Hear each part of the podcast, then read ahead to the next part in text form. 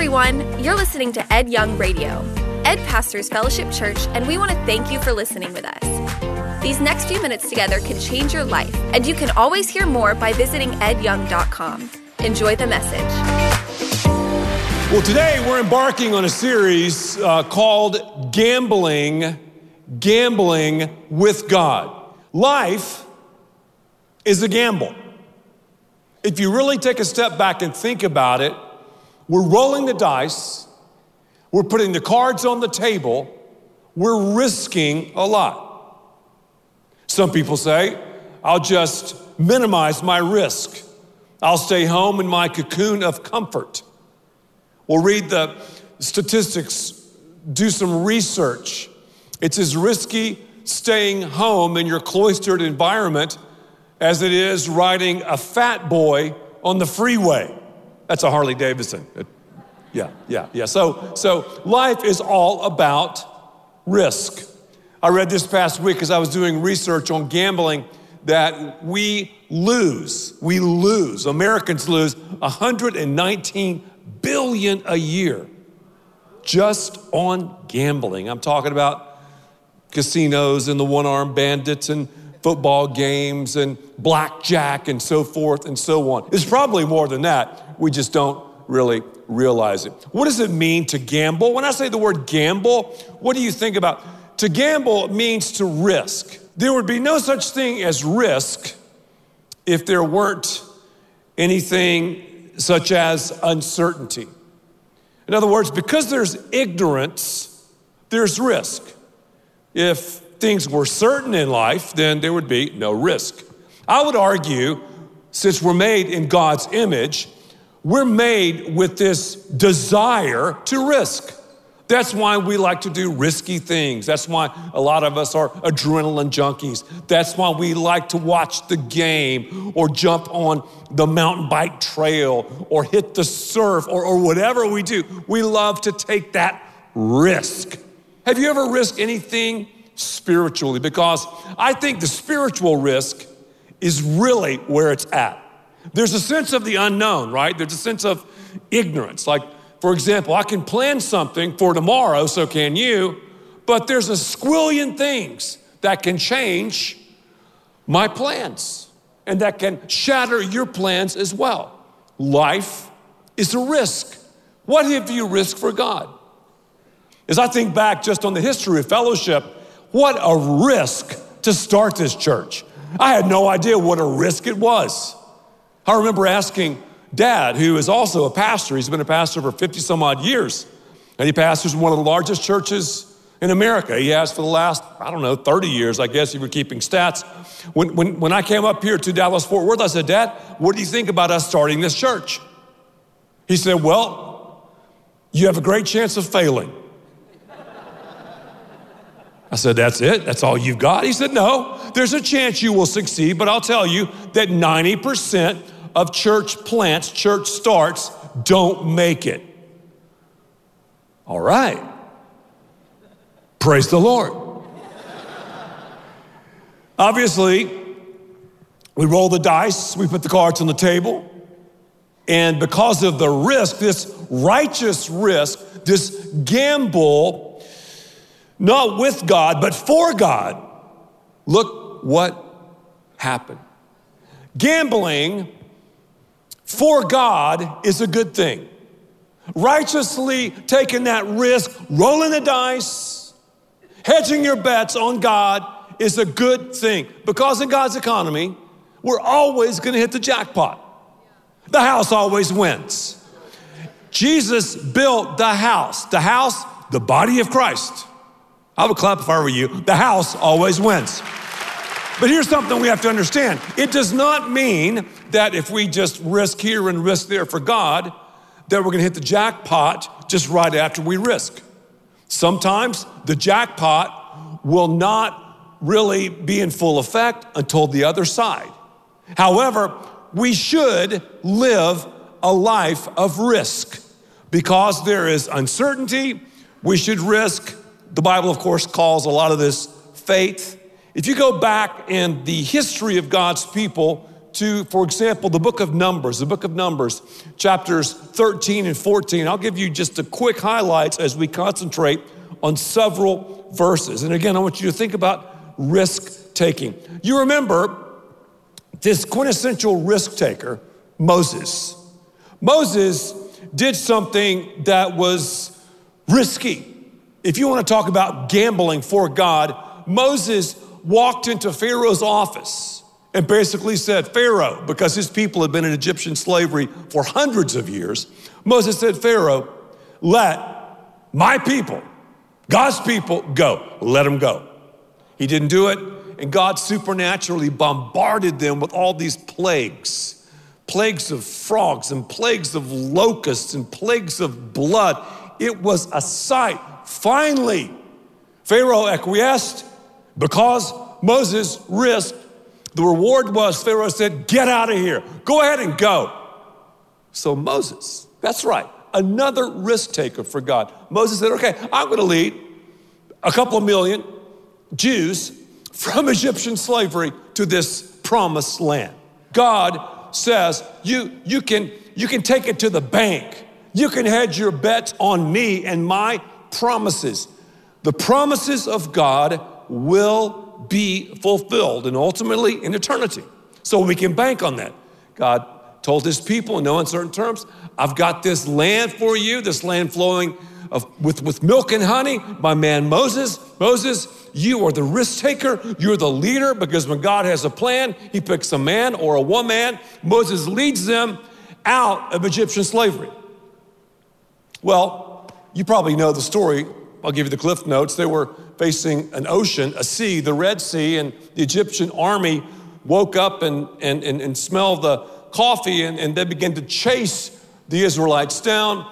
Moses took the risk again because the mountains were to his right, the sea was right in front of him, and, and then the army was behind him. So he parted, God parted the Red Sea. Pretty supernatural stuff, acts of God stuff. He risked it and he stepped out, and God parted the sea, and all the people saw it. Yay, God, yay, God, yay, God. So the plagues, miracles. Parting the Red Sea, that is a bona fide miracle. Then the people began to complain several days later because they're hungry. No, you know, Moses was like, wait a minute. God, God has just done all the supernatural stuff, part of the Red Sea, and you want food? Well, God delivered food. Any hunters in the midst of, of, of, fellowship? Anybody like to bird hunt? I'm not a big hunter. It's okay. Yeah.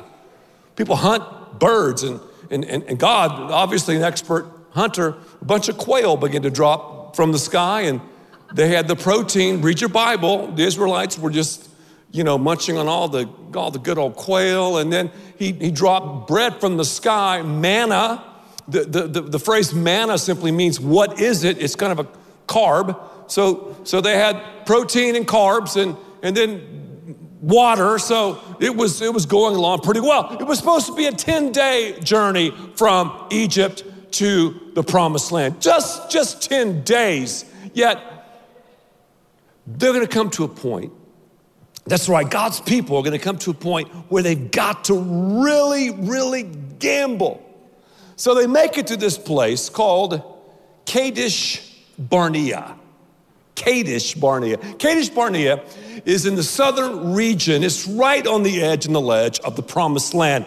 It's a very, very important town. In this town, and the word Kadesh simply means holiness or wholeness it means life.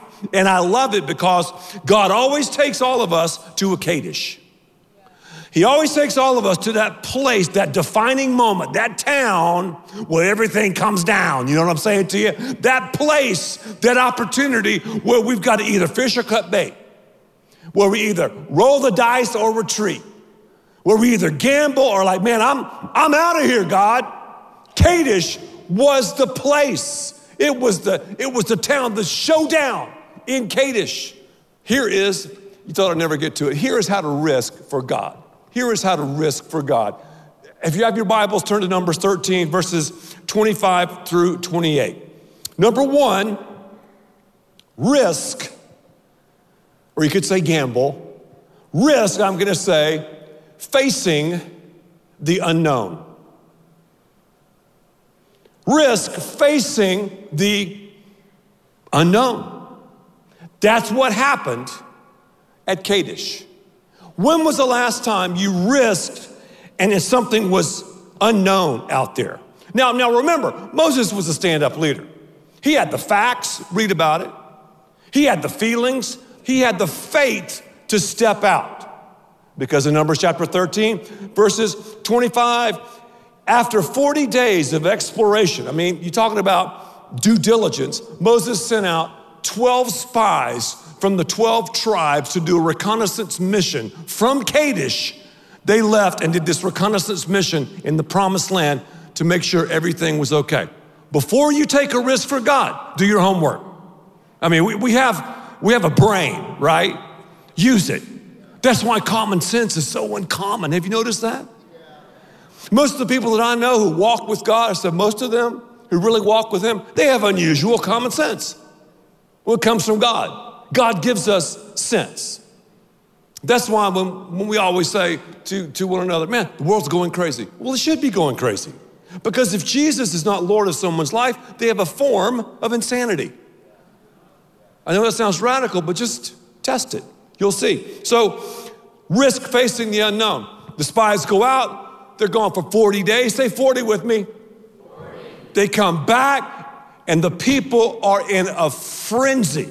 The Israelite band, when, when, when, when they saw the spies were coming back, they knew it was time to go to the promised land. The Israelite band were like, bum, bum, bum, bum, bum, bum, bum, bum, bum, bum. The spies are back. The spies are back. That ain't no jack. Bum, bum. Yeah, yeah, yeah, yeah. Everybody was going nuts. Everybody was going crazy. Everybody was clapping. Everybody was celebrating. Everybody was high fiving everybody. They were like, oh, we hit the jackpot. Man, we're going to cash in all the chips now. The spies are back. We've done the due diligence. Now all we got to do is take the promised land. This land promised to us by God Himself is going to be incredible. But wait a minute. After 40 days of exploration, they returned back, and, and it says in, in the Bible, they were at Kadesh. Remember that? On the edge and the ledge of the promised land. And if you skip down, it says, We arrived, here's the spies, they're talking to everybody in Israel we arrived in the land you sent us. And picture a big PA system because it's a mountainous range. It was probably like, we arrived in the land you sent us to see. See, see. And it is indeed a magnificent country. Re, re, re. Everybody was like, whoa. The land flowing with milk and honey. Honey, honey. But, watch out for those buts. But, the people living there, the spies are saying this. On one hand, they're like, oh, this is amazing. I love this tract of land, God. You're so good. And all of a sudden, but but uh, the people living there, yeah, they're powerful, and their cities are fortified and very large. In fact, we measured them. I'm sure they had some beam counters there and some architects. Uh, they were 25 feet tall and 20 feet thick, and of course the giants were there, the giants of Anak. And you know, Anak, uh, uh Goliath came from Anak, so I'm not sure we can do battle with them. I'm not sure we can enter the octagon and beat these guys. I feel we should go back. What? We should go back to Egypt. That's what they said. You've got to be kidding me. Go back? Just just remain in this sort of cocoon of comfort, this mirage of safety? How many of us live that way? I want to play safe.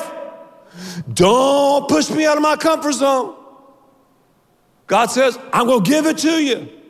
Roll the dice. Take the risk. I'm going to give it to you. And the people began to lose it. 10 of the 12 spies went negative. But I got some good news for you. Two of the 12 spies, we name our kids after them, Joshua and Caleb. You know what they did? They rolled the dice and they gambled for God. They stood up and they were like, come on, man. And that brings me to something else. The second thing I'm going to talk to you about about taking a risk. Risk, when you take a true risk for God, you're going to risk losing friends. They put leadership above friendship. They put the call of God before the wrong they in their life. Who are they? The wrong they always have something to say, and you'll become prey, P R E Y, if you listen to them. The right they always have a he in the middle. And they pray.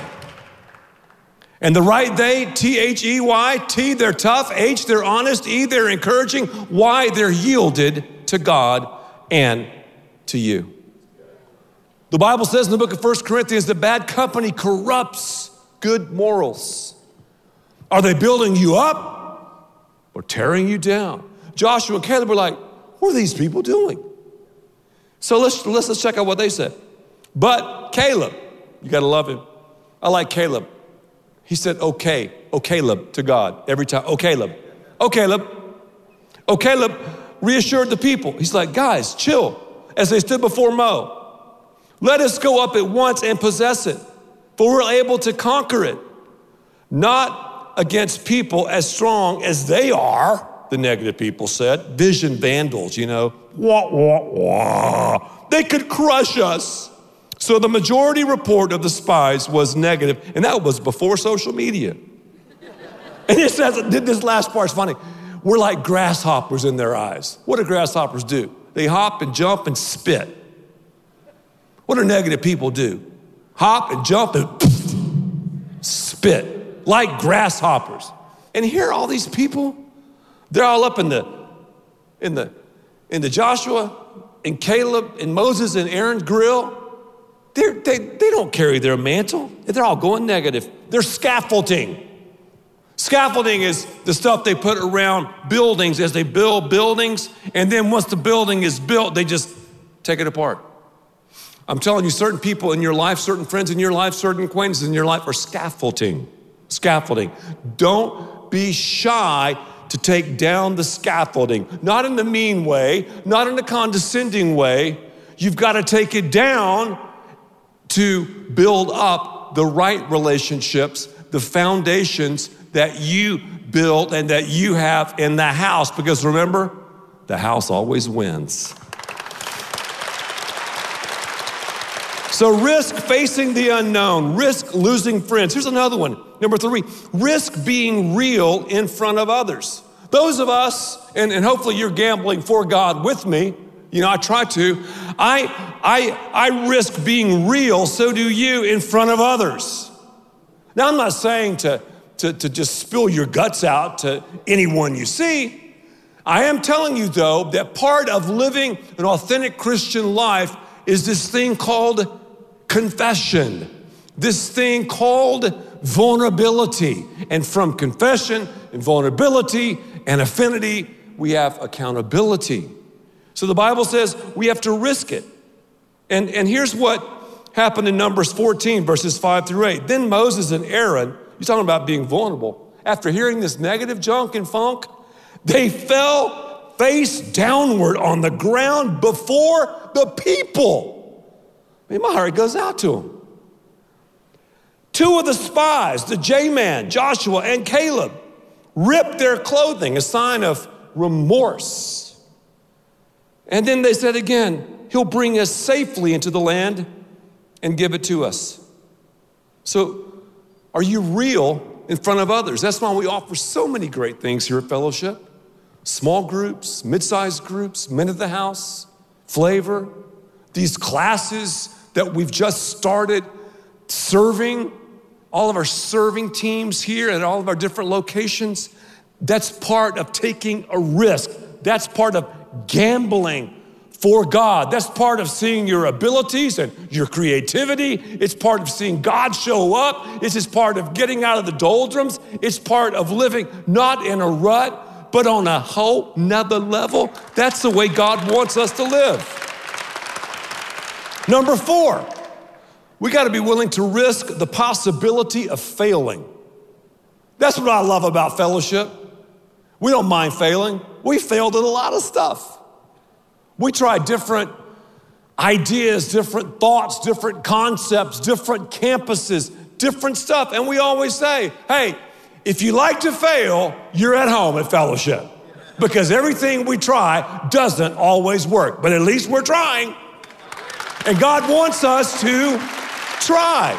So, risk the possibility of failing. I remember one time we started these simultaneous services back in the day. We had a location uh, in one place and another location about a minute walk from the other one, and we tried to do worship at the start of one and speaking at the start of the other, and then speaking at the end of the other and worshiping at the end of the other. It was a failure. So, what am I saying? I'm saying try something.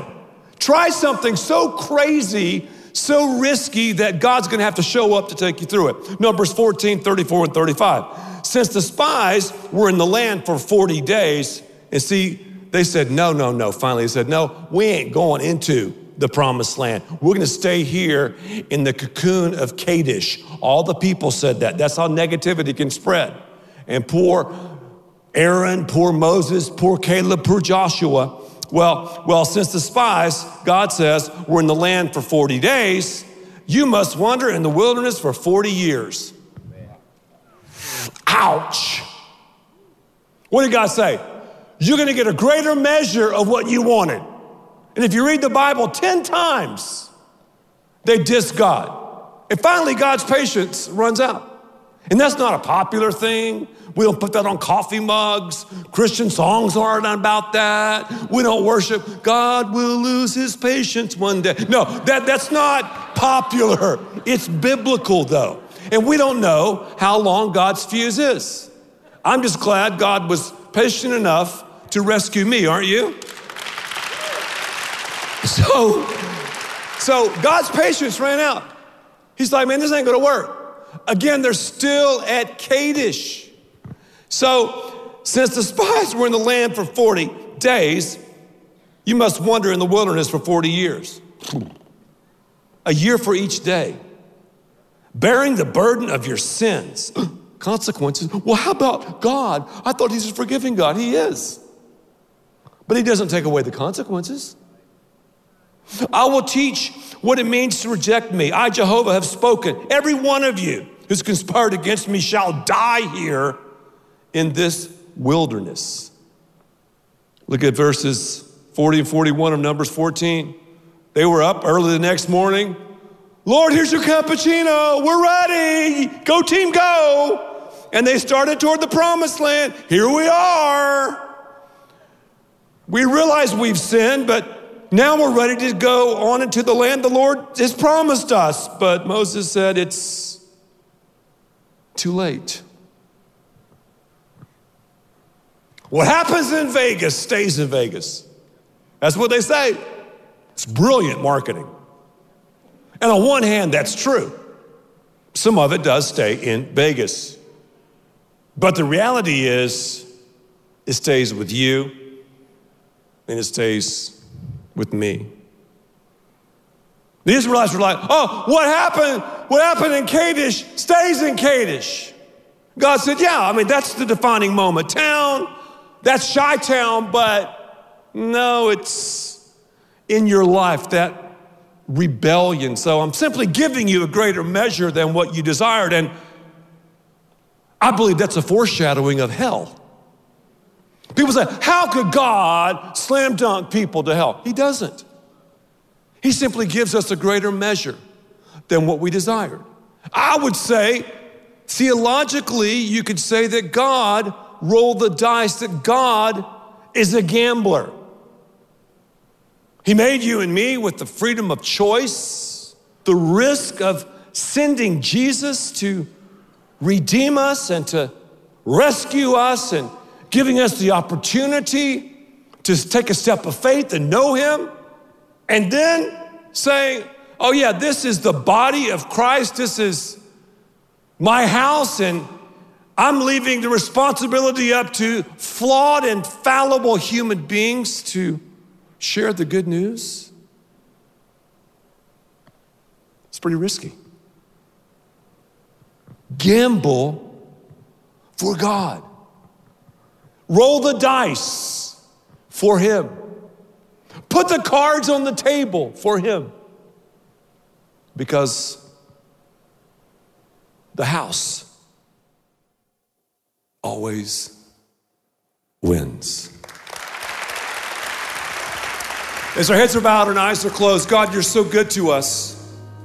I thank you for making us people who can experience this exhilarating, abundant life, this risk taking life. And it's my earnest prayer if you're here today or one of our many different locations and you want to roll the dice by faith and take the risk and receive Christ, you can do so. I mean, face it, you've tried everything else. Why not try this? Yeah, I'm not sure about everything. You know what? There's always going to be something unknown out there. It's up to you to risk. And you can make this risk and take this risk by saying, God, I give my life to you. I admit to you that I've tried this, I've tried that, and I want to turn to you. I admit to you that I'm a sinner and I need a Savior, Lord. I give my life to you. If you just prayed that prayer, you hit the jackpot.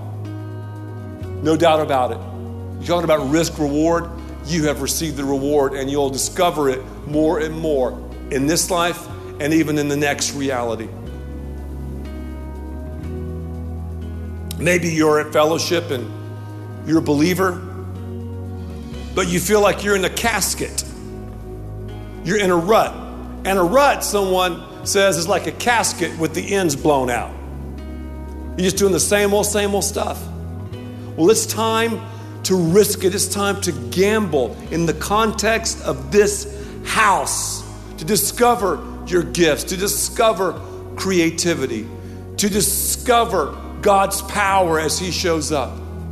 Maybe it's getting involved in one of the groups. Maybe it's serving in one of the many areas. Maybe it's rolling the dice financially as you begin to tithe. I don't know. But God, we give this time to you. We ask all these things in Jesus' name. Thank you for listening, and thanks to all who give so generously to this ministry. It's because of you that we can continue this show and equip people with the hope of heaven. You can click the link in the description to support the show or visit edyoung.com. There, you can also be resourced with bonus content for free, including a daily devotional. We also encourage you to share the message today with those around you. Thank you again for listening. God bless.